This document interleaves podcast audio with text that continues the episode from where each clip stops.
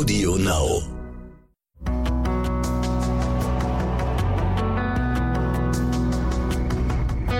Alles, was zählt. Der Podcast.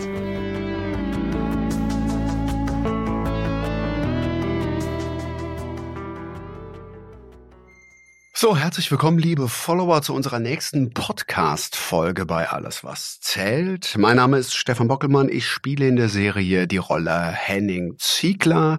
Und mit mir in der Gesprächsrunde sitzt Julian Dehler. Hallo, Julian. Hallo, grüß dich, Stefan.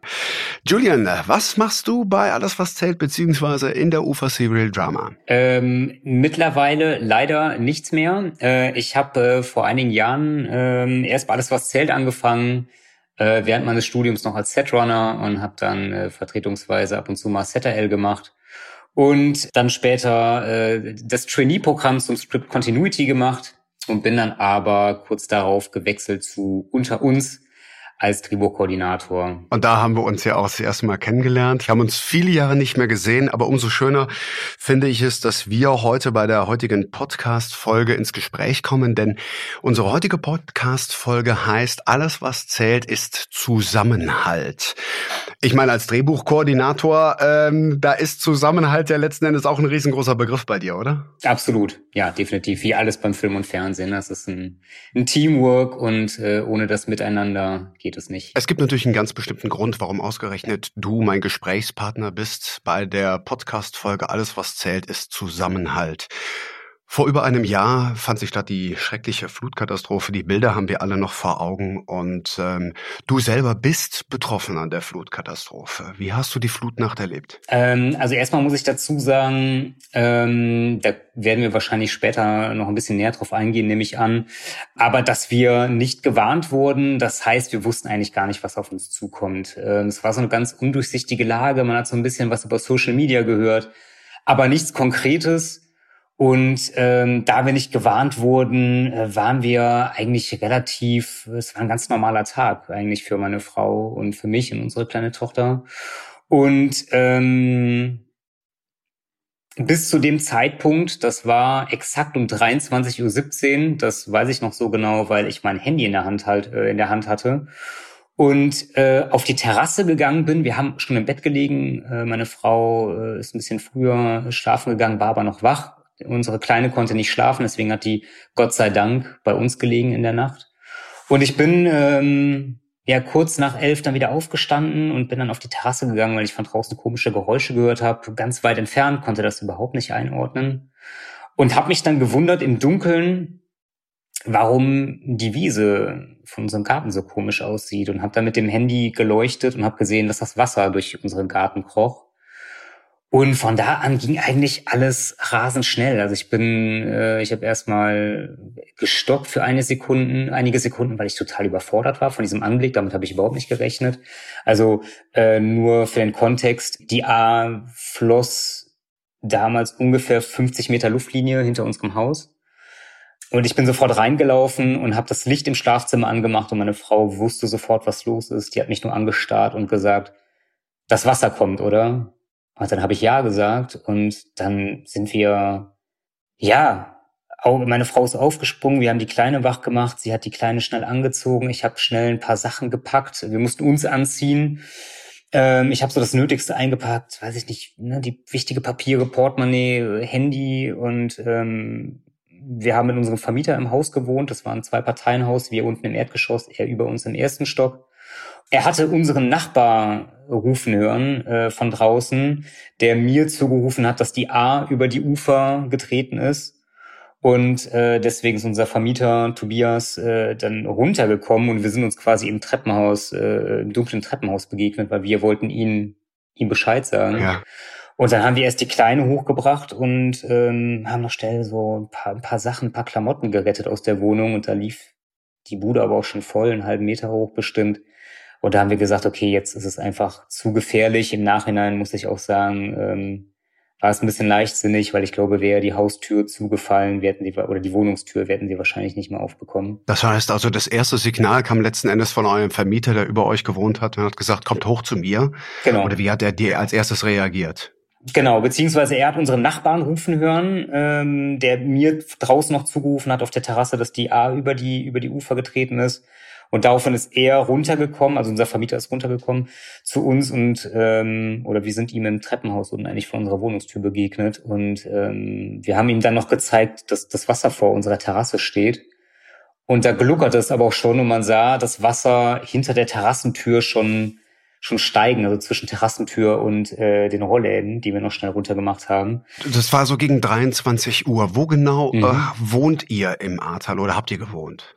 Wir haben gewohnt in Heppingen. Das ist ein äh, Vorort oder ein Stadtteil von Bad 9a-Ahrweiler. Okay. Und äh, genau, da haben wir zu dem Zeitpunkt gewohnt, etwas über ein Jahr gerade mal. Und äh, ja, es ging eigentlich alles recht schnell, äh, nachdem wir gedacht haben, wir sind im ersten Stock bei unserem Vermieter sicher äh, stieg das Wasser draußen und äh, irgendwann kam sein Firmenwagen uns auf seinem Balkon entgegengeschwommen. Und dann dachten wir, okay, wir müssen jetzt eine Entscheidung treffen. Entweder bleiben wir in der Wohnung und riskieren das oder wir gehen aufs Dach. Ihr seid dann äh, gemeinsam mit eurem Vermieter ähm, aufs Dach gestiegen, um euch letzten Endes dort in Sicherheit zu wiegen. Ganz genau, ja. Wie lange habt ihr auf diesem Dach verbracht?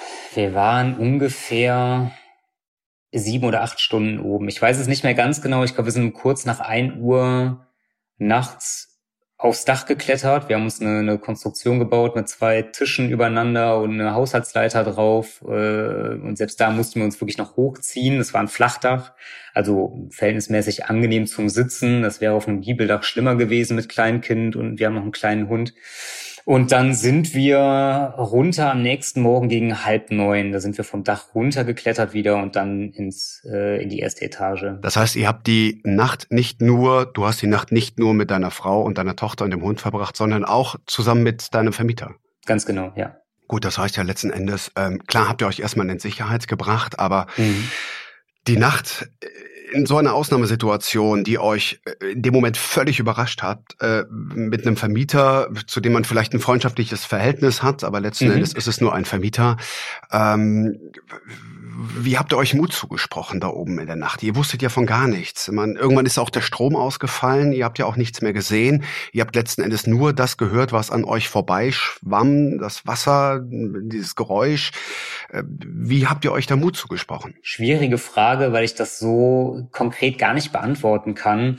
Ich glaube, was äh, meiner Frau und mir geholfen hat, war tatsächlich die Tatsache, dass wir Eltern sind und wir einfach ähm, trotz der Situation ruhig geblieben sind. Wir sind nicht in Panik verfallen.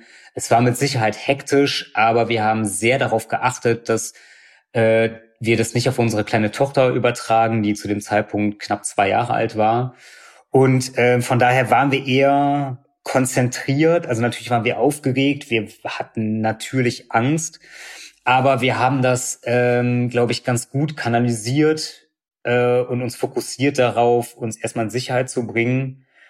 Und auf dem Dach, ja, ich glaube, wir waren erstmal jeder so ein bisschen mit uns selber beschäftigt, ähm, um erstmal zu verstehen, was da eigentlich gerade passiert ist, weil ein das äh, völlig übermannt ähm, und äh, man eigentlich überhaupt gar nicht zur Ruhe kommt. Wir haben eigentlich pausenlos immer den, den Pegel gecheckt mit der Taschen, äh, Taschenlampe und haben runtergeleuchtet und uns einen Fixpunkt gesucht am äh, Gebäude gegenüber, dass wir ungefähr abschätzen konnten, wie schnell steigt das Wasser, wie hoch ist es und müssen wir damit rechnen, dass auch das Flachdach überflutet wird und wir äh, von der Strömung mitgerissen werden oder das Haus unter unserem Hintern äh, zusammenkracht.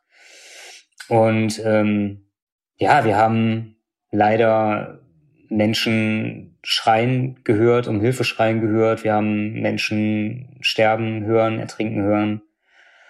Und das sind alles so Eindrücke, die so surreal sind und die man im normalen Leben natürlich im, im, im besten Falle niemals miterleben muss. Ähm, und natürlich spricht man sich gegenseitig irgendwann auch Mut zu oder man versucht zumindest sich gegenseitig zu beruhigen.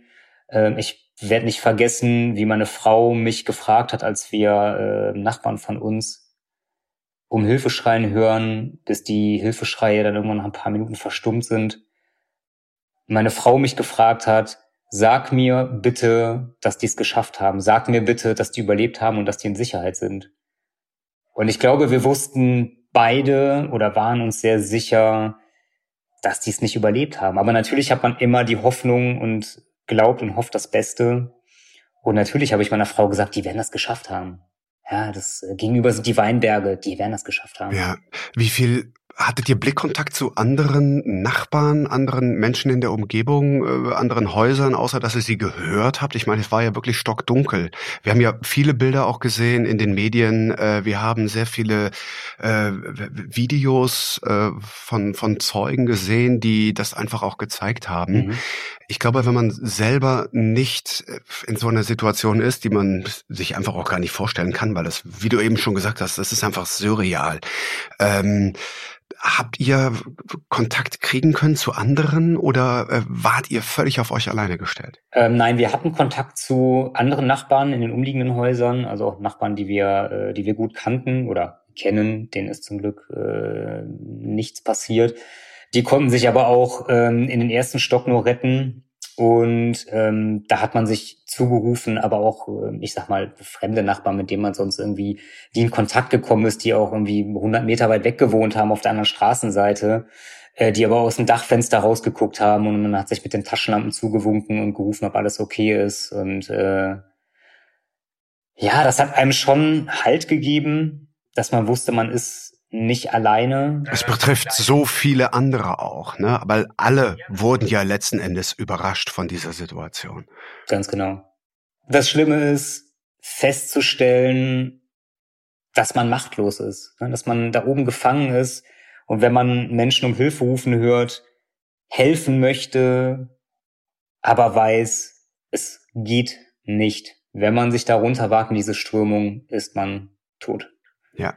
Und das zu akzeptieren ist schwer, auch für mich heute noch. Aber das, das gehört dazu, das ist leider so und äh, das äh, müssen wir akzeptieren lernen. Das sagen ja auch viele Wissenschaftler, dass solch eine Klimakatastrophe, wie sie passiert ist, äh, im heutigen Zeitalter des Klimawandels äh, nicht zu verhindern ist.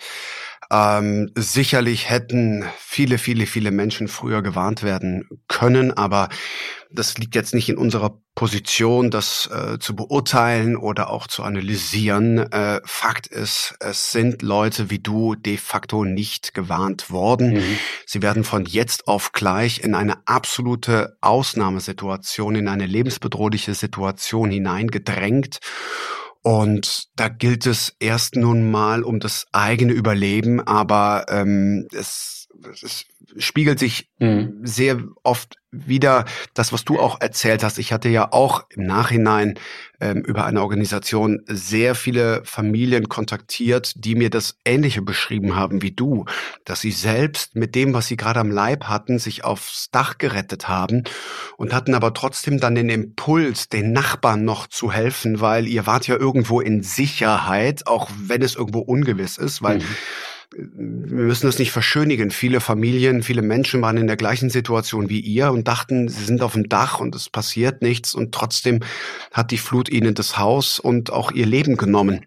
Mhm. Dass man aber trotzdem in so einer Ausnahmesituation ist, sage ich, hey, wir haben es irgendwo geschafft. Wir, wir, müssen eigentlich noch viel, viel mehr Menschen helfen. Wir müssen zusammenhalten, um das Thema einfach nochmal mit aufzugreifen. Aber es sind einem schlichtweg die Hände gebunden. Man kommt nicht hin, ohne das eigene Leben zu riskieren. Du hast gesagt, am nächsten Morgen, wann ähm, hattet ihr letzten Endes die Möglichkeit, am nächsten Tag, am nächsten Morgen wieder vom Dach runterzugehen? Ist das wirklich so gewesen, dass die Flut dann auch rapide wieder äh, nachgelassen hat? Leider gar nicht. Also es hat echt lange gedauert, bis das Wasser wieder gesunken ist.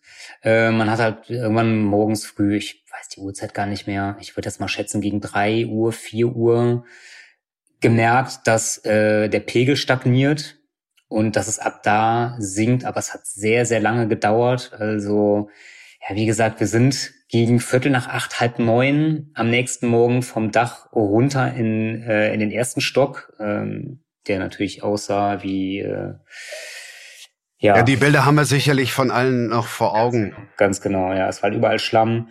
Ähm, und dann hat es nochmal gedauert bis halb drei am Nachmittag, bis wir aus dem Haus rausgegangen bzw. gekommen sind. Und selbst da sind wir noch durch, äh, durch hüfthohes Wasser gewartet. Okay. weil das äh, Grundstück äh, ungefähr nochmal einen Meter unterhalb des Straßenniveaus gelegen hat. Also die Straße war wieder frei, ähm, aber da wir in, in, in einem Haus in zweiter Reihe gewohnt haben und wir nicht wussten, was unter dem Wasser, unter der Wasseroberfläche ist, da waren Zäune, da lag allerlei Gerümpel, ähm, konnte auch die Feuerwehr nicht äh, mit dem Boot an uns rankommen. Und ähm, dann sind wir irgendwann ähm, selber raus und haben uns einen Weg rausgesucht äh, mit der Hilfe zweier Nachbarn, äh, die uns quasi durchs Wasser entgegengekommen sind und geguckt haben, äh, wo man halbwegs gut äh, zu Fuß durchkommt. Und dann sind wir um, um halb drei selber raus. Mal abgesehen von dem eigenen Gefühl, okay, ich bin jetzt irgendwo in Sicherheit. Was war das für dich für ein Gefühl oder hast du es überhaupt wahrgenommen, den ersten Menschen, der dir begegnet ist, der euch begegnet ist, der euch die Hand gereicht hat, der gesagt hat, wir müssen hier rüber, der Nachbar, der euch entgegenkam. Nimmt man das wahr oder ist das alles wie ein schlechter Traum? Es ist unwirklich. Ich würde noch nicht mal sagen, es ist wie ein schlechter Traum. Es ist einfach total unwirklich. Ne? Wir waren zu dem Zeitpunkt seit ja, ungefähr 24 Stunden schon auf den Beinen. Oder nicht ganz, aber ähm, ja, noch völlig durcheinander, natürlich auch traumatisiert von, von den ganzen Eindrücken, äh, dieses Wasserrauschen, was äh, man die ganze Nacht gehört hat, der beißende Geruch von, von Heizöl aus den Heizöltanks, der Keller, die rausgespült wurden. Ähm, aber wir waren erstmal erleichtert, dass wir überhaupt aus dem Haus rausgekommen sind. Ähm, man muss sich das, man muss sich das so vorstellen, als wir morgens vom Dach runter in, die, in den ersten Stock geklettert sind, ähm, da war draußen bestes Wetter. Ja, also es war blauer Himmel, ein paar Wölkchen am Himmel, äh, die Sonne war draußen. Es war eigentlich ein total idyllischer Tag, also nur von der Szenerie alleine. Ähm, und wir wären natürlich gerne sofort irgendwie rausgekommen, aber es ging nicht, weil das Wasser ungefähr noch zweieinhalb Meter bestimmt auf dem Grundstück gestanden hat. Und ähm, als wir es dann auch aus dem Haus und von dem Grundstück runtergeschafft haben auf die Straße, war es erstmal ein Gefühl von Erleichterung, dass wir da raus sind, weil wir bis zuletzt eigentlich oder, oder zumindest die Nacht über wirklich latent immer den Gedanken im Hinterkopf hatten, was passiert, wenn das Haus nicht hält. Ja, ja. Das, ein, äh, das Haus ist erst 2018 fertig gebaut worden, war also noch wirklich neu und äh, in Anführungsstrichen nur äh, Holzständerbauweise, also nicht massiv gebaut. Und wenn unter uns ähm, die Möbel, das Sofa gegen die Wände geschoben wurde vom Wasser, dann hat das ganze Haus vibriert, das hat man gemerkt. Ähm, von daher Erleichterung war die das übergreifende Gefühl erstmal, als wir rausgekommen sind. Wie sah dann letzten Endes, ich sag mal so, der der, der Zusammenhalt, die Begegnung mit den Nachbarn, mit äh, vielleicht den ersten Helfern vor Ort. Äh, wie hast du das wahrgenommen? Wie bleibt sowas noch in Erinnerung? Ähm, das sind sehr eindringliche Gefühle, muss ich sagen. Ich kann das noch nicht mal so an einzelnen Situationen festmachen. Ähm, ich bin nach wie vor immer wieder, wenn ich darüber nachdenke, total gerührt und berührt wie viele Menschen einfach in den Stunden und Tagen danach ins Ahrtal geströmt sind. Ne? Also gar keine Frage. Unsere Familie hat uns geholfen, unsere Freunde waren sofort zur Stelle. Ähm, aber auch Wildfremde, die dann irgendwie mit Gummistiefeln und mit, mit Schaufeln vor der Haustür standen und gesagt haben, so, wo können wir mit anpacken? Ja, und das ist, wenn man so viel Zerstörung und Leid erlebt hat, äh, wie wir alle im Ahrtal. Und ähm, ich muss ja dazu sagen, äh, uns geht es gut. Es gibt wesentlich mehr Menschen, die viel, viel Schlimmeres erlebt haben als wir. Aber nichtsdestotrotz haben wir Dinge erlebt, die schwer waren zu verarbeiten. Und wenn man dann auf der anderen Seite so übermannt wird von dieser ungeahnten Empathie, ja, und dieser Solidarität, das hat sehr, sehr vieles von dem aufgefangen, was wir in dieser Nacht erleben mussten. Also ist aber, glaube ich, auch in der Masse und in der Fülle nach so einer Situation, glaube ich, genauso surreal und so unwirklich äh, wie die Flutkatastrophe an sich, oder? Ja, definitiv. Aber in, in, auf eine positive Art und Weise. Ja, aber ja, ja, definitiv, ja, ja. Es ist, äh, man ist übermannt. Ich meine, ich habe selber mit über 170 Familien persönlichen telefonischen Kontakt gehabt über die Organisation deren Botschafter ich bin und äh, wo wir auch unmittelbar nach der Flutkatastrophe direkt zu Spendengeldern aufgerufen haben, um eben betroffenen Familien, wie ihr es seid, ähm, finanziell äh, direkte Hilfe anzubieten, damit ihr was habt für den Wiederaufbau, weil ähm, es war klar, es kommt eine große Solidaritätswelle, es kommt eine große Spendenwelle. Aber bis die einzelnen Gelder, und das wissen wir jetzt knapp zwölf Monate äh, nach der Flut, bei euch aufs Konto eintreffen, äh, ja. das bedeutet ganz viel Papier, das bedeutet ganz viel Zeit, das bedeutet ganz viel Bürokratie. Und da bin ich sehr glücklich, äh, seit über 20 Jahren Botschafter dieser Organisation zu sein, die schnell und unbürokratisch helfen. Und ähm, ich habe ähm, mit sehr, sehr vielen Familien gesprochen und die schildern mhm. zu 100 Prozent genau das, was du geschildert hast. Äh, man hat es zwar überlebt und ähm, man weiß aber danach auch gar nicht mehr, wenn man dann mit den Klamotten, die vielleicht noch total durchnässt sind, äh, dann auf einer Straße steht, man ist kniehoch im Schlamm, man hat die Nacht irgendwo überlebt und man weiß gar nicht, wo man anfangen soll. Äh, lohnt es sich, äh, Hab und Gut zusammen zu suchen, zu sammeln? Ich meine, es ist ja dann letzten Endes, ihr habt im Erdgeschoss gewohnt. Das Wasser stand einen halben Meter im ersten Obergeschoss. Das heißt, alles, was ihr hattet, außer das, was ihr an euch trugt, ist ja. weg. Das heißt, ihr fangt nochmal komplett von Null an. Ähm, was geht einem da an, an, einen, an den Berg von Aufgaben an? Was habt ihr als erstes gedacht? Puh, gute Frage. Was haben wir als erstes gedacht? Also ich für meinen Teil muss sagen, ich habe in dem Moment mit unserer Wohnung abgeschlossen und mit allem, was darin war, als äh, die Wohnung am 14. Juli abends vollgelaufen ist. Also als wir schon knietief im Wasser gestanden haben und gesagt haben, so, wir gehen jetzt hoch in den ersten Stock und da bleiben wir.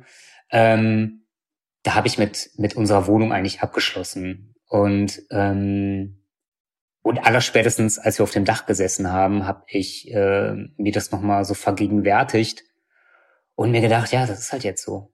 Ja, es ist, es, wir, wir können es nicht ändern, es ist weg, aber die Hauptsache ist, uns geht es gut und wir werden das irgendwie schaffen. Das war mein Gedanke. Ganz vielen Menschen, die genauso betroffen waren wie du, ähm, auch äh, das war der erste Impuls, äh, wenn ich mit denen gesprochen mhm. habe, dass sie sagten, es ist rein materiell. Uns geht es gut. Wir haben unser Leben. Ähm, ich glaube, sowas realisiert man in dem ersten Moment auch gar nicht. Ne? Klar, gut, jetzt müssen wir aufräumen und wir gucken weiter, aber äh, man muss das, was man ja die sieben, acht, neun, zwölf, dreizehn Stunden, die man auf dem Dach oder irgendwo verbracht hat, äh, auch die Ungewissheit. Es gab ja auch viele Menschen, die durften über eine Woche gar nicht mehr nach Hause. Die wussten nicht, was ist da überhaupt? Haben wir überhaupt noch ein Zuhause? Ähm, diese, diese, diese Ungewissheit ähm, und auch dieses auch im Nachhinein nicht richtig informiert werden, weil scheinbar keiner irgendwie auf irgendeine Art und Weise darauf vorbereitet war. Ähm, sei es jetzt auch in dem, was kommt oder falls was kommt, wie gehen wir damit um? Ähm, das war für uns alle natürlich und ich schließe mich damit ein, auch ein Learning by Doing. Wie gehen wir mit dieser Situation um? Ähm, aber was ich erlebt habe in den vielen Gesprächen mit den betroffenen Familien war, dass sie selber noch gar nicht wussten, was machen wir überhaupt. Und dann steht da diese, diese Masse an Helfern aus ganz Deutschland, die man überhaupt nicht kennt. Und die fangen einfach an, ich sage jetzt mal im wahrsten Sinne des Wortes, die Scheiße aus dem Haus zu räumen, damit der Schlamm aufgrund der hohen Temperaturen und der Sonneneinstrahlung und so äh, nicht verhärtet, dass, dass mein letztes Hab und Gut, das Haus, was äh, noch steht, gerettet werden kann. Und man funktioniert einfach und das ist das, was ich aus all diesen Gesprächen mit rausgenommen habe. Diese, dieser Zusammenhalt auch von fremden Menschen äh, mit den betroffenen Familien hat eine so große Solidarität gezeigt, mhm. ähm, dass vielen Leuten es gar nichts anderes kommt, wie den Leuten heulend in die Arme zu fallen und damit zu signalisieren, danke, dass du für mich da bist. Und das ist, finde ich, ein wahnsinnig wichtiges Gut, was wir generell in Deutschland haben. Wenn es irgendwo jemanden schlecht geht oder jemand kommt in eine Ausnahmesituation oder wir haben es aktuell natürlich auch seit Februar, die Flüchtlingskrise wieder wegen dem Ukraine-Krieg. Ähm, die Deutschen sind sofort parat und helfen. Natürlich gibt es auch hier und da ein paar Meckerer, wo man sagt, ja Mensch, warum denn jetzt den Menschen aus dem Ukraine-Krieg helfen, wenn unsere Leute hier im Ahrtal immer noch ihr Zuhause nicht fertig instand gesetzt haben und immer noch kein Zuhause haben. Äh, da wird es die nächsten 10, 15, 20 Jahre immer noch so aussehen und die Leute werden immer wieder an diese unglaubliche Katastrophe äh, erinnert werden. Aber ähm, Deutschland ist ein gutes Land. Uns geht es hier gut. Deswegen genau. wollen auch so viele Leute aus meiner Sicht nach Deutschland kommen, weil sie wissen, es geht einem gut hier in Deutschland. Und man hält auch in einer größten Katastrophe zusammen und packt gemeinsam mit an. Exakt, ganz genau das, ja. Jetzt noch mal die Frage äh, von am Anfang aufzunehmen. Ich habe dich gefragt, was hat dich bisher das Wort Zusammenhalt oder Zusammenhalten bedeutet? Was bedeutet es dir jetzt ein Jahr nach der Flut? Es hat dieselbe Bedeutung wie vorher, aber es hat eine ganz neue und vor allen Dingen ungeahnte Tiefe bekommen. Genauso wie das Wort Danke. In der Regel, wenn man Danke sagt, meint man Danke. Aber seit dem 14. Juli 2021 oder beziehungsweise seit dem 15. Juli hat auch das Wort genauso wie das Wort Zusammenhalt eine viel, viel tiefere, ernstere und gewichtigere Bedeutung für mich bekommen.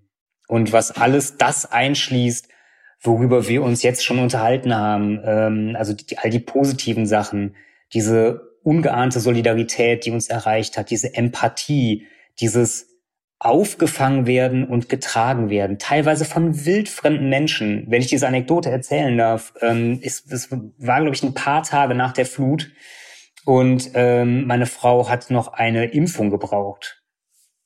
Und äh, wir sind zu einem, ähm, ja, zu so einem Hilfslager gefahren, wo äh, ein Ärztebus stand und ähm, sie durfte, sie musste woanders hin und konnte sich da schon anstellen und ich musste, stand noch in der Schlange. Und ähm, ich habe nur aus der Ferne gesehen, dass meine Frau angefangen hat zu weinen, weil sie einfach für den Moment mit ihren Gedanken einfach alleine war und die vielen, vielen Menschen da gesehen hat. Und ähm, ich war so für eine Sekunde so versucht, wieder aus dieser Schlange auszutreten und zu meiner Frau zu laufen, was aber wieder bedeutet hätte, dass ich sie danach wieder noch länger hätte allein lassen müssen, weil ich mich ja dann wieder hätte anstellen müssen. Und dann kam plötzlich eine, eine Frau ähm, und hat sich neben meine Frau gesetzt und hat sie in den Arm genommen. Die kannten sich überhaupt gar nicht. Und hat meine Frau getröstet. Und ähm, sie haben sich unterhalten und meine Frau hat danach mir erzählt, dass die sich überhaupt nicht kannten, aber das war einfach, es hat so gut getan. Und das ist so eine, so ein kleiner Moment, der für mich sinnbildlich für, für so viele Momente im Ahrtal steht, für diesen neuen Zusammenhalt, der erwachsen ist und für die Bedeutung des Wortes Zusammenhalt. Diese Katastrophe, die euch im Ahrtal äh, passiert ist, in Nordrhein-Westfalen, in Rheinland-Pfalz, ähm, so unzählige Menschen und Haushalte betroffen hat, die kann uns alle treffen. Und ähm, ich glaube, auch, auch wir als Nicht-Betroffene ähm, waren unheimlich schockiert von den Bildern und äh, es wirkte so surreal. Und von daher hatte ich auch gleich den Impuls, ähm, weil ich halt auch Botschafter der Sohnwald Stiftung bin, allerdings vorrangig für krebskranke und notleidende Kinder. Ich habe zwei, drei Tage, nachdem ich mal aus dieser Lähmung raus bin, äh, direkt den äh, Vorsitz angerufen und gesagt, ist so, wir haben hier drinstehen in unserem Leitfaden notleidende Kinder und deren Familien. Was ist denn mit den Kindern, die jetzt kein Zuhause haben? Können wir auch da zu Spenden aufrufen, um den Familien so schnell wie möglich irgendwo äh, finanzielle Hilfe anzubieten? Es gab sehr viele Sachspenden. Ähm, man wusste zeitweise von den freiwilligen Helfern gar nicht mehr, wohin mit diesen ganzen Hilfsgütern. Abgesehen davon wusstet ihr, glaube ich, auch nicht, wohin mit diesen ganzen Sachen, weil irgendwo mussten sie ja eingelagert werden und ihr wart wie viele, viele andere Betroffen ja auch froh, dass ihr erstmal überhaupt irgendwo bei Freunden untergekommen seid, also da jetzt zu gucken, okay, wo bauen wir jetzt eine Küche auf, wo, wo stellen wir jetzt ein Schlafzimmer hin, ähm, das sind natürlich alles so Sachen, die nimmt man wahr und das passiert direkt und das ist ein, ein, ein unheimlich wertvolles Gut, was die Deutschen haben, zu sagen, jawohl, hier wird Hilfe gebraucht, zack, hier hast du's. Ähm, auch wenn die Behörden und äh, das ganze Bürokratische wesentlich äh, langsamer funktioniert als der menschliche Tatendrang, der dann sofort äh, entsteht. Und äh, deswegen war es für mich auch, äh, nicht um mich jetzt besser darzustellen oder mich als Gutmensch hier hinzusetzen, aber dafür bin ich Botschafter der Stiftung und habe mich eingesetzt und äh, wir haben es also bis jetzt in den letzten zwölf Monaten geschafft, mit über 170 Familien persönlichen Kontakt aufzunehmen und Wahnsinn. haben es bis heute geschafft, über 370.000 Euro direkt an die betroffenen wow. Familien auszuzahlen. Und neben dieser finanziellen Hilfe gibt es auch ganz, ganz viele Organisationen, die alleine durch die Hilfe in den Flutgebieten passiert ist. Es gibt, ähm, wenn man es sagen darf, den Spendenshuttle, äh, der mittlerweile eine eingetragene Hilfsorganisation ist. Oder es gibt eine Gruppierung von Dachzeltnomaden, äh, Dennis und den Tilo und die Mutter Anja, äh, Andrea, äh, die ähm, einfach hingefahren sind und haben gesagt, komm, wir stellen uns irgendwo hin auf einen Campingplatz oder ein Waldstück und wir fahren tagsüber da runter und darauf haben sich eine ganze Community gebildet und in Spitzenzeiten waren bis zu über 120 freiwillige Helfer in diesem Camp der Dachzeltnomaden. Auch daraus ist eine großartige Hilfsorganisation entstanden, die nach wie vor seit über 346 Tagen euch aktiv im, im Ahrtal ehrenamtlich, kostenlos ähm, zur Verfügung stehen und Häuser abreißen, Estrich rausreißen, Fassaden abreißen ähm, und die einfach auch mental euch zur Seite stehen.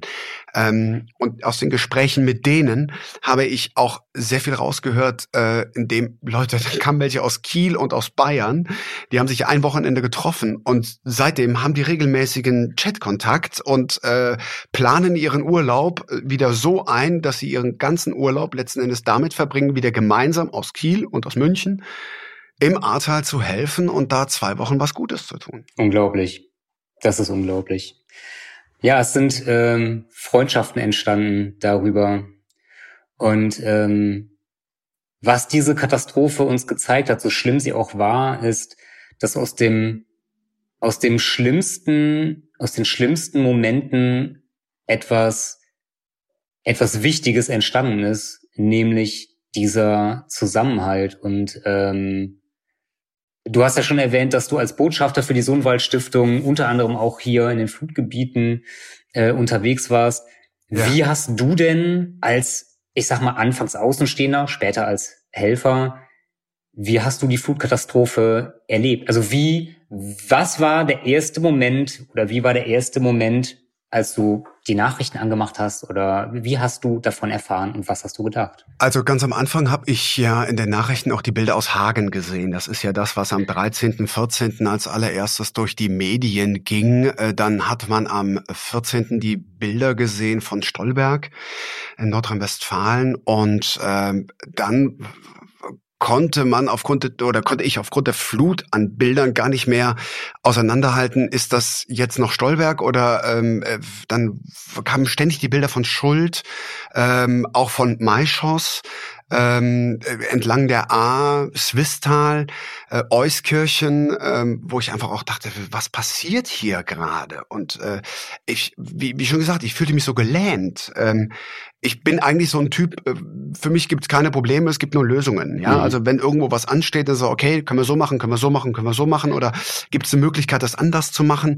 Und ich habe echt drei, vier Tage gebraucht, bis ich dann irgendwie überlegt habe, ich muss was machen, ich muss was machen. Aber ich wusste im ersten Moment gar nicht was. Mhm. Und ich habe sehr viel mit meiner Frau darüber gesprochen und auch mit meinen Kindern. Äh, man muss dazu sagen, es war auch noch Corona in der Zeit, äh, wo man eh äh, auf, auf so vieles verzichten musste. Ähm, und dann passieren solche Ereignisse und Corona war irgendwie bei mir auch komplett hinten an, wo ich sagte, okay, wir müssen jetzt hier irgendwas machen. Und ähm, was brauchen die Leute als allererstes? Also ich konnte nicht direkt runterfahren ins Ahrtal, um persönlich mit anzupacken. Ähm, aber ähm, ich habe mir gesagt, okay, es braucht nicht nur die Leute, die aktiv vor Ort mit Gummistiefeln und Schaufeln und Besen agieren, sondern äh, ich, ich, ich kann auch gerne von hinten arbeiten, äh, indem ich Spendenaufrufe mache, mhm. äh, Familien kontaktiere. Auch das war zuerst die Suche nach der Nadel im Heuhaufen. Wie komme ich denn direkt an euch? Und ähm, dann bekam ich eine Story zu sehen von Dirk Moritz, äh, ehemaliger Schauspieler mhm. von Verbotene Liebe. Der wohnt äh, in Mechernich-Kommern und hat in seiner Story aufgerufen, äh, Leute, wir sind hier im Marktplatz äh, in Kommern. Ähm, hier sieht's aus äh, wie nach dem Zweiten Weltkrieg. Äh, wenn ihr kommen wollt, wir brauchen hel helfende Hände, bringt bitte Besen mit. Ähm, und daraufhin habe ich ihn angerufen, sag ich, kennst du Familien, die betroffen sind äh, mit Kindern, weil das ist unser Hauptaugenmerk. Ähm, und äh, dann kamen Kontakte zu jemanden, so ein Hans Dampf in allen Gassen, den Donner. Ich weiß gar nicht, wie er mit Vornamen heißt, aber mhm. jeder nennt ihn Donner. Ähm, da haben wir dann den ersten Familien in Schleiden geholfen, in, äh, in Gemünd geholfen. Äh, dann kam ich durch Donner auf eine Hilfsorganisation in Köln. Ähm, das ist Nandini International gewesen, die Nathalie ähm, die gesagt hat, wir arbeiten hier aktiv vor Ort. Also habe ich die angeschrieben über Social Media. Ähm, dann kam ich durch äh, Zufälle nach Maischoss an die äh, Fabrizia Karutz. Äh, Fabrizia ist Moderatorin von NTV, mhm. selber auch in Maischoss betroffen, das elterliche Haus ebenso. Und ähm, ich, die, den meisten Kontakt zu den Familien bekam ich über Helfer, die vor Ort waren und mit mir in Kontakt standen und haben gesagt, du, wir haben hier gerade den Keller ausgeräumt. Das ist eine Frau mit drei Kindern, alleinerziehend. Äh, mhm. Hier hast du die Telefonnummer von ihr. Und auf einmal entstand so ein Schneeballsystem. Ähm, bis heute und dann über ähm, ähm, ähm, Fabrizia Karus, äh, Moderatorin von NTV und Redakteurin, ähm, heute noch Kontakt, ähm, äh, die weiterhin sehr viele Kontakte hatte zu betroffenen Familien und das, das, das nahm dann irgendwann so seinen Lauf. Das Schlimmste für mich bei der ganzen Geschichte war ganz einfach, dass ich ähm, bis zum 6. Januar ähm, sehr viel Zeit damit verbracht habe und es hat mich auch zwischendurch immer wieder mal runtergezogen, wo ich sagte, so, jetzt habe ich wieder mit zehn Familien telefoniert, das waren wieder sechs Stunden oder acht Stunden, wo ich gesagt habe, boah, ich brauche jetzt auch mal Raum für mich, aber die Telefonliste war halt noch ziemlich lang. Und dann kam einmal äh, die Nachricht, ähm, okay, wir müssen jetzt mal langsam aufhören mit Anrufen, weil die Spendenbereitschaft der Deutschen lässt nach. Und dann habe ich mir die Frage gestellt, woran liegt das? Weil äh, die Leute haben doch gespendet, die äh, Leute brauchen nach wie vor weiter Hilfe. Das ist das, was man an Zusammenhalt signalisieren möchte. Ich bin so weit weg, ich kann nichts außer mein Geld geben. Und ähm, da kam wieder so, so eine zweite Ebene der Spendenbereitschaft, dass ähm, auch, ich sag mal, bei der Aufklärungsarbeit von Hilfsorganisationen nicht ganz deutlich war, geht das Geld, was ich als Autonomalbürger jetzt an diese Organisation spende, direkt auf das Konto der betroffenen einzelnen Familien oder geht das in irgendeinen großen Hilfstopf und davon werden Schulen wieder aufgebaut und so. Und das ist auch das, was, was euch sehr lange die Frage gestellt hat. Es sind Milliarden von Euro gespendet worden und es gibt Familien bei euch im Ahrtal, die haben bis heute noch nichts davon gekriegt. Und ähm, das möchte ich aber auch wieder aufgreifen, indem ich sage, okay, ähm, jetzt ist die Politik auch mal wieder am Zuge zu sagen, okay, hier muss es jetzt Regelungen geben, ja. Wir, wir, wir müssen jetzt dafür sorgen, dass alle irgendwo so schnell wie möglich ähm, geholfen wird. Das ist natürlich der Zusammenhalt, den uns die Politik natürlich versprochen hat und den sie auch irgendwo einlösen möchte. Aber auch da habe ich gesagt, wenn betroffene Familien im Clinch waren mit Versicherungen ähm, oder mit, mit ehemaligen Hausbesitzern oder mit den Behörden, ich habe gesagt, Leute, habt auch da bitte Verständnis für die Menschen, die diese Anträge alle bearbeiten müssen. Das ist für die auch alle wie das erste Mal. Die sind genauso überfordert mit dieser Welle an Anträgen, wie ihr es mit der Welle der Flut wart. Also, äh, das ist natürlich auch so ein, so ein, auch da muss man eine gewisse Solidarität zeigen. Und das hat vielen betroffenen Familien gut getan, das einfach auch mal von jemandem zu hören wie mir, der sich eigentlich dafür einsetzt, dass den betroffenen Familien direkt geholfen werden.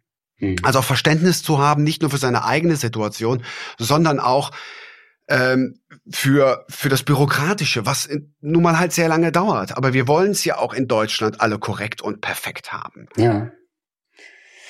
Ja, das stimmt. Ähm, einerseits, also ich gebe dir total recht und es ist wichtig, auch das zu kommunizieren ähm, weil ich glaube, dass das ähm, in den Wirren des Alltags und vor allen Dingen in den Wirren des Alltags hier und gerade auch in den Wochen und Monaten nach der Flut ähm, sehr schnell untergeht. Ich glaube, wo das Verständnis der Menschen hier, der Betroffenen aufhört, ist die Dauer, die bestimmte Hilfsleistungen brauchen. Und da fühlen sich hier viele und meiner Meinung nach auch definitiv auch zu Recht im Stich gelassen. Ne? Also kurz nach der Flut äh, sind ja hier Hinz und Kunz aufgeschlagen, äh, äh, Malu Dreyer war hier, ähm, also verschiedenste Politiker, die sich hier ein Bild äh, vor Ort gemacht haben. Und äh, es wurde schnelle und un unbürokratische Hilfe versprochen, die teilweise ein Jahr nach der Flut noch immer nicht da ist. Und da kann ich den, da kann ich den Unmut verstehen der Betroffenen, die sagen, es ist so viel Geld da, ne? Das Geld, was du eben auch angesprochen hast, die vielen ja. Spenden, die Millionen und Abermillionen an Spenden. Warum ist es nicht möglich, mehr Menschen abzubestellen, die diese Anträge zum Wiederaufbau bearbeiten, ja, eben um ja. diesem Versprechen nachzukommen, dass schnell und unbürokratisch geholfen wird und ohne Menschen wie dir zum Beispiel, ja, als einer von, von vielen Helferinnen und Helfern, die es geschafft haben, entweder in Verbindung mit einer Hilfsorganisation oder einem gemeinnützigen Verein oder einfach als Privatperson, schnell und tatsächlich unbürokratisch ähm, Spenden und Hilfsgelder zur Verfügung zu stellen. Ich glaube, ohne das wären wir alle hier ziemlich verloren. Ich meine, das, was du angesprochen hast, äh, Julian, ist ja letzten Endes ähm, ja. äh, das, was die Politik euch allen versprochen hat. Äh, ihr bekommt Gelder zur Verfügung gestellt, ihr habt alle wenn ich Familien mhm. angerufen habe und habe sie nach ihrer Situation gefragt. Mittlerweile, wenn ich angerufen habe, wussten sie auch schon, ah, Stefan Bockelmann, mhm. Sohnwald Stiftung, das hat die Runde gemacht da unten. Also es war also für viele auch ein großer Hoffnungsträger oder ist es nach wie vor.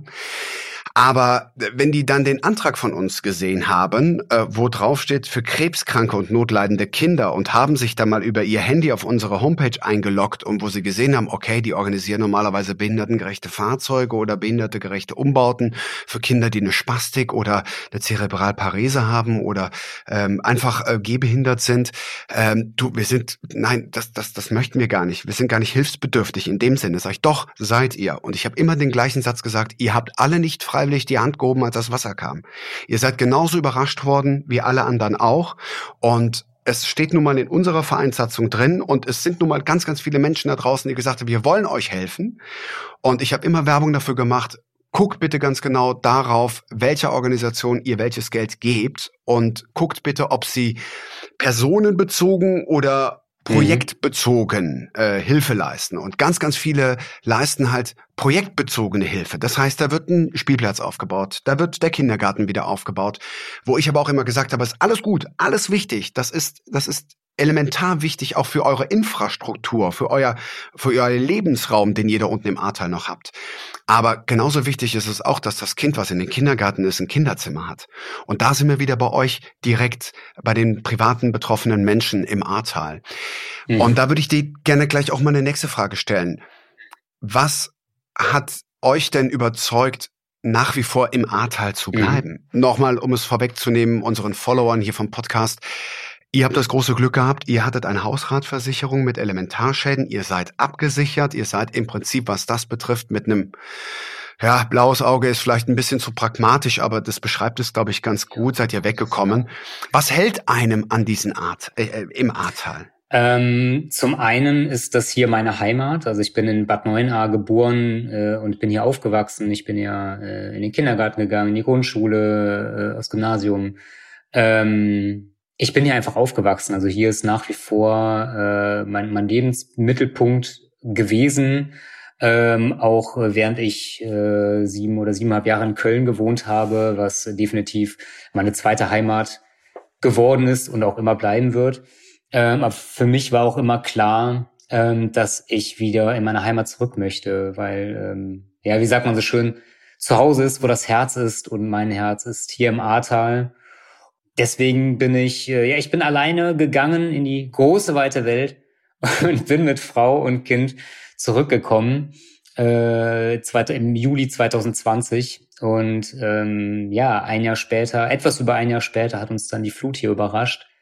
Aber für meine Frau und für mich stand von Anfang an fest, dass wir hier bleiben möchten. Einfach weil uns mehr mit dem Ahrtal verbindet ähm, als nur ein, eine Wohnung, ja, oder eine, eine Bleibe, sondern das ist hier, das ist unsere Heimat, hier ist unser Herz, hier sind unsere Freunde, also hier ist das, was, was uns einfach hält. Und deswegen stand es für uns außer Frage, ähm, dass wir hier bleiben. Das ist ja auch für viele andere betroffene Menschen, die im Ahrtal wohnen, mhm. wo sie die, wo sie sich selber die Frage gestellt haben, schaffen wir den ganzen Wiederaufbau? Äh, Schaffe ich das, auch selbst wenn mein Haus äh, renoviert ist und wieder instand gesetzt ist? Ich schaue trotzdem nach wie vor die nächsten fünf Jahre auf die abgerissene Brücke gegenüber. Mhm. Das heißt, das Bild der Flutkatastrophe habe ich nach wie vor vor Augen. Aber ähm, was ich gemerkt habe, ist aufgrund dieser großartigen Hilfsbereitschaft, äh, dieses Zusammenhalt innerhalb der Deutschen, auch in solchen schwierigen Situationen, hat das den betroffenen Menschen ganz, ganz viel Mut gemacht, bei ihrer Entscheidung zu sagen, ich bleibe hier im Ahrtal, weil das Ahrtal ist toll. Auch alle anderen Regionen, Stolberg oder ähm, auch Swistal-Euskirchen, die ebenfalls genauso schlimm von der Flutkatastrophe betroffen worden sind. Ähm, den Leuten wurde ganz einfach mit dieser wahnsinnigen großen Hilfsbereitschaft Mut gemacht. Und auch du hast äh, nicht nur als Betroffener, aber eben auch gesagt, du hast ein, dein Herz ist da. Du hast aber auch ein sehr, sehr großes Herz, denn du hast auch etwas in die Wege geleitet, was den betroffenen Familien Mut macht. Was war das? Ich hatte kurz nach der Flut durch die vielen Geschichten, die man sich so gegenseitig erzählt hat oder die man erzählt bekommen hat von Freunden, von Nachbarn, äh, von anderen Betroffenen, ähm, den Impuls, diese Geschichten zu sammeln und ein Buch zu schreiben. Ähm, aber es sollte nicht nur ein Buch werden mit gesammelten Geschichten von, äh, von Flugbetroffenen und von Helferinnen und Helfern, sondern eines hatten diese Geschichten alle gemeinsam, nämlich, dass jeder Einzelne, jede Einzelne die Zuversicht nie verloren hat. Ähm, und das ist etwas ganz, ganz Wichtiges, ähm, vor allen Dingen letztes Jahr gewesen nach der Flut, aber es ist auch immer noch nach wie vor wichtig, darauf hinzuweisen, ähm, dass es irgendwie weitergeht. Diese Einstellung hat mich persönlich sehr inspiriert und sehr beeindruckt, weil das nicht selbstverständlich ist bei all dem, was, was viele Menschen hier im Ahrtal erlebt haben und erleben mussten. Und äh, dann habe ich diese Geschichten gesammelt und hatte äh, ein bisschen Unterstützung äh, von den öffentlich-rechtlichen, vom WDR, äh, von der WDR Lokalzeit Bonn, äh, von der äh, Landesschau Rheinland-Pfalz. Ähm, wo ich dieses Buchprojekt vorstellen durfte und die mir eine Reichweite ermöglicht haben, dass die Leute auf dieses Projekt aufmerksam werden und mir Geschichten erzählen können. Und dann habe ich mich ähm, ja mit Menschen, mit Betroffenen, mit äh, mit Helferinnen und Helfern getroffen. Wir haben telefoniert und daraus ist dann ein Buch entstanden mit insgesamt 30 Geschichten. Das heißt äh, Flutgeschichten, Schicksale aus dem Ahrtal. Und äh, dieses Buch soll ein Mutmacher sein. Ja, es soll ein Zeitzeugnis sein und äh, ja exemplarisch für die für die vielen vielen Schicksale stehen hier aus dem Ahrtal. Und äh, mein gesamter Erlös ähm, geht als Spenden in gemeinnützige Projekte zum Wiederaufbau des Ahrtals, weil auch mir das wichtig war, meinen Beitrag für meine Heimat zu leisten. Ja, also ich bin kein Handwerker, ich, äh, also ich habe zwar keine äh, keine zwei linken Hände, aber äh, das ist schon sehr begrenzt und äh, ich wollte mehr machen als einfach nur Schlamm schütten und ähm, dann habe ich gesagt, ich äh, möchte diese, diese Gelder, diese Einnahmen spenden, um irgendwie etwas Gutes zu tun. Wow, tolle Aktion, Julian. Vielen Dank. Jetzt nochmal zu Beginn unseres Gespräches in der heutigen Podcast-Folge. Du hast zu Beginn ganz kurz beschrieben, wie das Verhältnis zu den Nachbarn ist, beziehungsweise auch zum Vermieter. Hat sich das Verhältnis jetzt ein Jahr nach der Flutkatastrophe und mit dem gemeinsamen Erlebnis, wir waren alle in dieser gleichen Situation, und äh, wir haben es alle gemeinsam irgendwo wieder geschafft, indem man sich gegenseitig hilft. Ähm, mhm. Ist daraus ein, ein anderes menschliches Gefühl entstanden, seinem Vermieter gegenüber oder den Nachbarn? Siehst du sie jetzt mit anderen?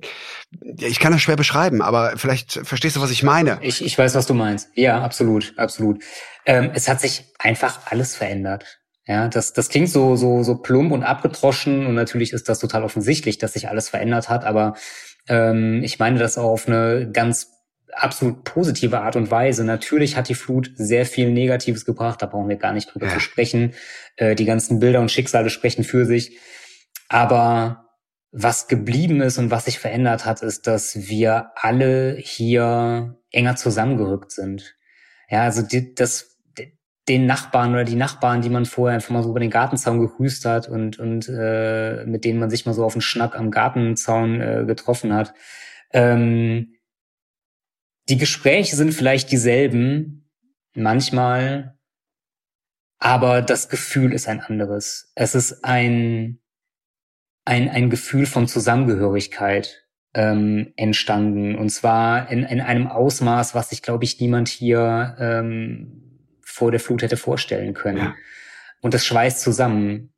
Uns alle, also nicht nur uns Ahrtalerinnen und Ahrtaler, sondern alle, die, die hier wohnen und alle, die zum Helfen ins Ahrtal gekommen sind, weil äh, wir alle, ihr alle unweigerlich mit dem Ahrtal seitdem verbunden seid. Und ähm, ja. vor einem Jahr äh, hat die ganze Welt ähm, auf das Ahrtal geblickt. Ja, vor knapp einem Jahr ist mal pathetisch gesprochen fast die ganze Welt ins Ahrtal gekommen. Ja. Um zu helfen, um Trost zu spenden, um uns zu tragen. Genauso wie auch dein Weg dich zu uns geführt hat. Ähm, wir hatten ja äh, vorab ja schon noch ein bisschen gesprochen. Ähm, du hast ja, ja. auch ein, ein, Bild vor Ort gemacht. Du warst ja auch ein paar Mal hier. Was für mich oder für uns, glaube ich, immer interessant ist, zu erfahren ist, wie sehen das Außenstehende, die nicht aus dem Ahrtal kommen, ähm, für dich jetzt als Helfer? Ja. Inwiefern hat sich dein Bild vom Ahrtal, was du vorher aus den Medien kanntest, durch die Berichterstattung äh, über die Flut, verändert, als du hier hingekommen bist? Was was ist dir aufgefallen? Was war anders? Also war überhaupt was anders? Also ich muss dazu sagen, ich bin ja an der Mosel groß geworden in Traben-Trabach mhm. und äh, Mosel auch äh, alljährlich alle zwei Jahre Hochwasser geplagt. Ähm, aber das ist ähm, überschaubar. Das äh, wird auch angesagt. Das ist bekannt an äh, so einem Fluss äh, wie der Mosel oder dem Rhein das Hochwasser ist und darauf sind die Leute vorbereitet. Das kalkulieren die mit ein. Ähm, ich habe schon sehr viele Hochwasser also gesehen, so ist es nicht. Ähm, ich war äh, ein halbes Jahr nach der Flut am 7. Dezember dann unten vor Ort in Maischoss in Dernau. Mhm. Bei den Dachzeltnomaden. Ich bin durch Schuld gefahren und mhm. an Häusern und Ortschaften vorbei und habe auch betroffene Familien vor Ort getroffen. Und ich bin eigentlich von Natur aus ein sehr redseliger Mensch, ähm, aber das dann auf einmal zu sehen, hat mich wieder genauso gelähmt äh, wie am Tag der Flutkatastrophe. Ich war einfach sprachlos zu sehen, dass es in Teilen immer noch so aussieht, als wäre das Wasser gerade weggegangen. Aber die Leute vor Ort selbst, die dort leben, gesagt haben, oh, hier sieht aber schon viel, viel besser sieht das hier aus. Ja, also es ist ja schon fast wieder ein Normalzustand. Aber wo für mich als normal lebender, ähm, der auch eine relativ große Fantasie hat und auch als gelernter Bauzeichner sehr, sehr äh, eine große Vorstellungskraft hat, aber wo ich sage, Leute, also, ihr habt das die nächsten zehn Jahre noch vor euch. Aber entweder blenden sie das aus oder es wird zur Normalität für die betroffenen Menschen. Und ähm, also ich bin nach wie vor immer noch ähm, ähm, auch berührt und und echt ein bisschen sprachlos, die Bilder, die ich da eingefangen habe, in, in Worte zu fassen. Wir hatten am, am ähm, 21., 23. Dezember, war das 23. Dezember in Waldporzheim. In einer kleinen Kapelle gab es eine Weihnachtsfeier für betroffene Familien, die entweder Angehörige verloren haben oder ihr Zuhause. Und ursprünglich sollte das Ganze von dem TV-Moderator Jörg Dräger moderiert werden, aber der hat mhm. einen Tag äh, vor der Gala aus persönlichen Gründen absagen müssen und ich bin eingesprungen, weil mich die Organisatorin auch schon durch äh, verschiedene ähm, Events kannte. Und ähm, ich saß an dem Abend dort äh, in dieser Kapelle und äh, die Kapelle hat sich im Prinzip das Bild der Kapelle innen drin in bei mir in die Iris eingebrannt, denn das Wasser stand exakt bis zu den Zehenspitzen der Jesusfigur. Bis dahin war der Putz auch runtergenommen. Wie als hätte der Allmächtige über uns gesagt, so Leute, bis hierhin und nicht weiter. Äh, trotzdem haben auch sehr, sehr viele Waldporzheimer Angehörige verloren und auch ihr Zuhause. Aber ähm, was ich durch meine Erzählungen immer wieder ähm, mitbekommen habe, ist die Frage, ja, was können wir denn noch tun für die mhm. betroffene Familie? Was brauchen sie denn noch? Und ähm, auch wenn ich jetzt mit Kollegen gesprochen habe hier aus der Produktion, ähm, ja, aber was, was, was kann man denn noch Gutes tun für die Familien? Sag ich, was sie jetzt so pragmatisch brauchen, ähm, das kann ich jetzt so selber nicht beurteilen, aber Geld ist in jedem Fall immer etwas, äh, was euch allen hilft. Ähm, mal abgesehen äh, von, ich sag mal, der psychologischen Betreuung, die noch ganz, ganz viele Menschen noch ganz, ganz viele Jahre brauchen werden. Thema Traumabewältigung. Ich habe zum, zum Jahrestag der Flut ganz viele Dokumentationen gehört, ähm, wo äh, betroffene Familien sagen, ich habe immer noch Probleme zu duschen äh, dieses Wasserrasseln. Ich äh, kann nicht ins Schwimmbad gehen. Also alles, was großartig mit Wasser zu tun hat. Äh, damit haben die betroffenen Familien verständlicherweise wahnsinnig viele Probleme und das kriegen die alleine nicht behoben. Wir können helfen, wir können zu Spendengeldern aufrufen, was ich nach wie vor immer noch mache über meine Organisation. Ähm, es gab diese riesengroßartige Zusammengeld-Challenge, ähm, diese 1-Euro-Sammelaktion mhm. von den Dachzeltnomaden und dem Spendenshuttle, wo auch alles, was zählt, der offizielle Instagram Instagram-Kanal mit mir einen Aufruf gestartet haben, genau diese Aktion zu unterstützen, weil mhm. wenn jeder einen Euro spendet, da kann man ganz, ganz viel erreichen und es ist auch gut fürs Karma.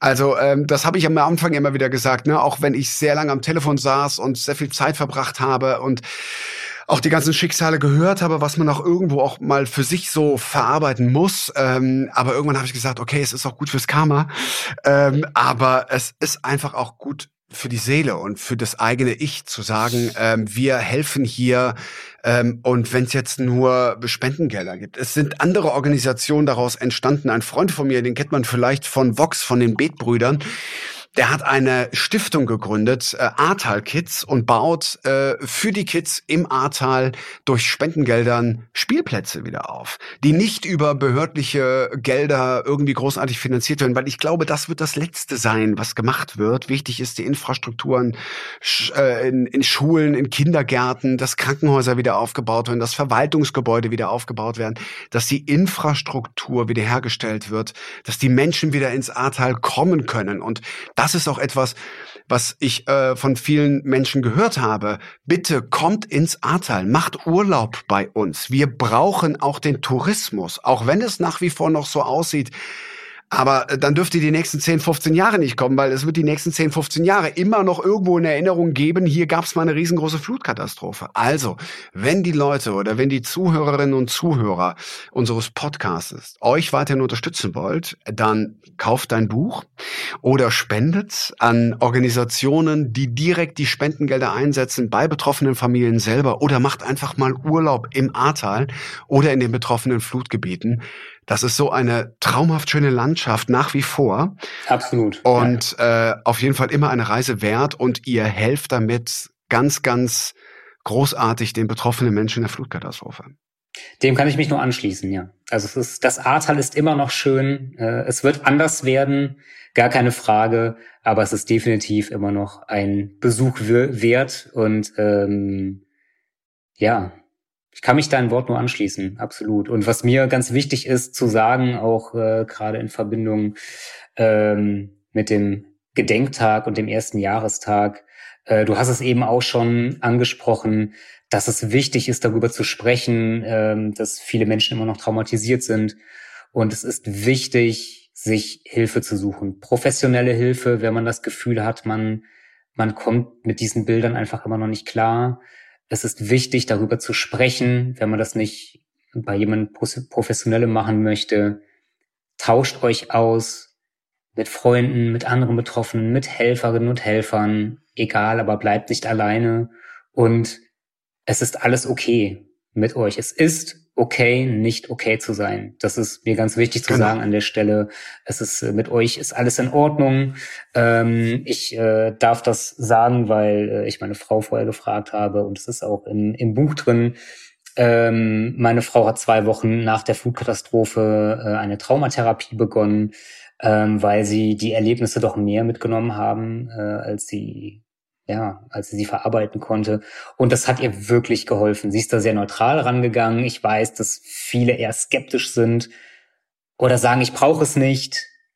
Hört es euch an und Im Zweifel könnt ihr immer noch sagen, nee, möchte ich nicht, brauche ich nicht.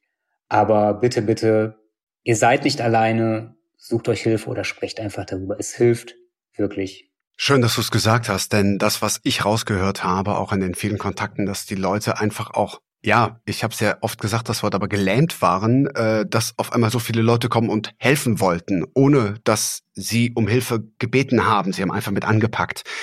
Äh, bei vielen Menschen, die betroffen waren, war einfach auch äh, die Situation, ähm, ich, ich brauche, darf ich mir helfen lassen, ja, oder sich generell Hilf, helfen zu lassen. Also ich weiß nicht, wie man das genau umschreiben sollte, aber äh, Hilfe anzunehmen, das mhm. ist das, äh, was äh, für viele Menschen einfach auch so eine innere Hürde Absolut. ist, äh, das anzunehmen und dann aber einfach auch ganz klar zu sagen, Leute, das ist meine Situation.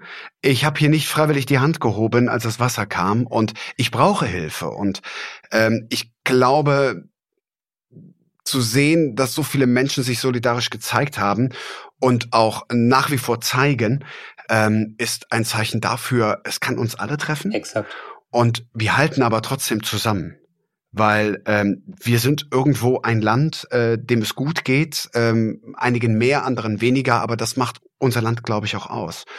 Und sich manchmal einzugestehen, ich brauche Hilfe, ist, glaube ich, nach so einer Erfahrung ähm, für viele hoffentlich nicht mehr so eine große Hürde und vor allen Dingen auch nicht für diejenigen, die sagen, so, jetzt möchte ich meinen Urlaub äh, dafür nutzen, um mich Hilfsorganisationen wie dem Spendenshuttle oder den Dachzeltnomaden anzunehmen und ich fahre da zwei Wochen runter und ich pack mal mit an und ähm, das gibt einem mehr als zwei Wochen Karibik. Das denke ich auch, ja. Definitiv. Julian, ich danke dir sehr für diese intensiven 60 Minuten unserer aktuellen Podcast-Folge. Alles, was zählt, ist Zusammenhalt. Und ihr, liebe Follower, bitte abonniert doch diesen Kanal bei Audio Now und hört auch gerne mal in die anderen Daily Podcasts von unseren lieben Kollegen bei Gute Zeiten, Schlechte Zeiten oder unter uns rein. Und natürlich einschalten. Alles, was zählt. Montag bis Freitag um 19.05 Uhr bei RTL und jederzeit auf RTL Plus. Und abschließend möchte ich sagen, Julian, dir und deiner Familien und allen Menschen im Ahrtal weiterhin viel Erfolg, alles Gute, bleibt gesund und behaltet euren Zusammenhalt. Ja, vielen Dank, Stefan, dass ich dabei sein durfte. Es hat mich sehr gefreut, dass wir uns nach all den Jahren nochmal gesprochen haben. Äh, diesmal sehr persönlich. Und äh, ja, vielen Dank für deine Hilfe und ähm, ja, alles, alles Gute aus dem Ahrtal.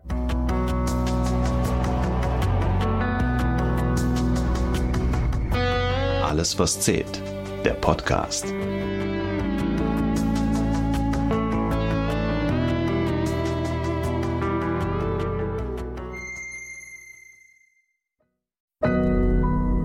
Audio Now.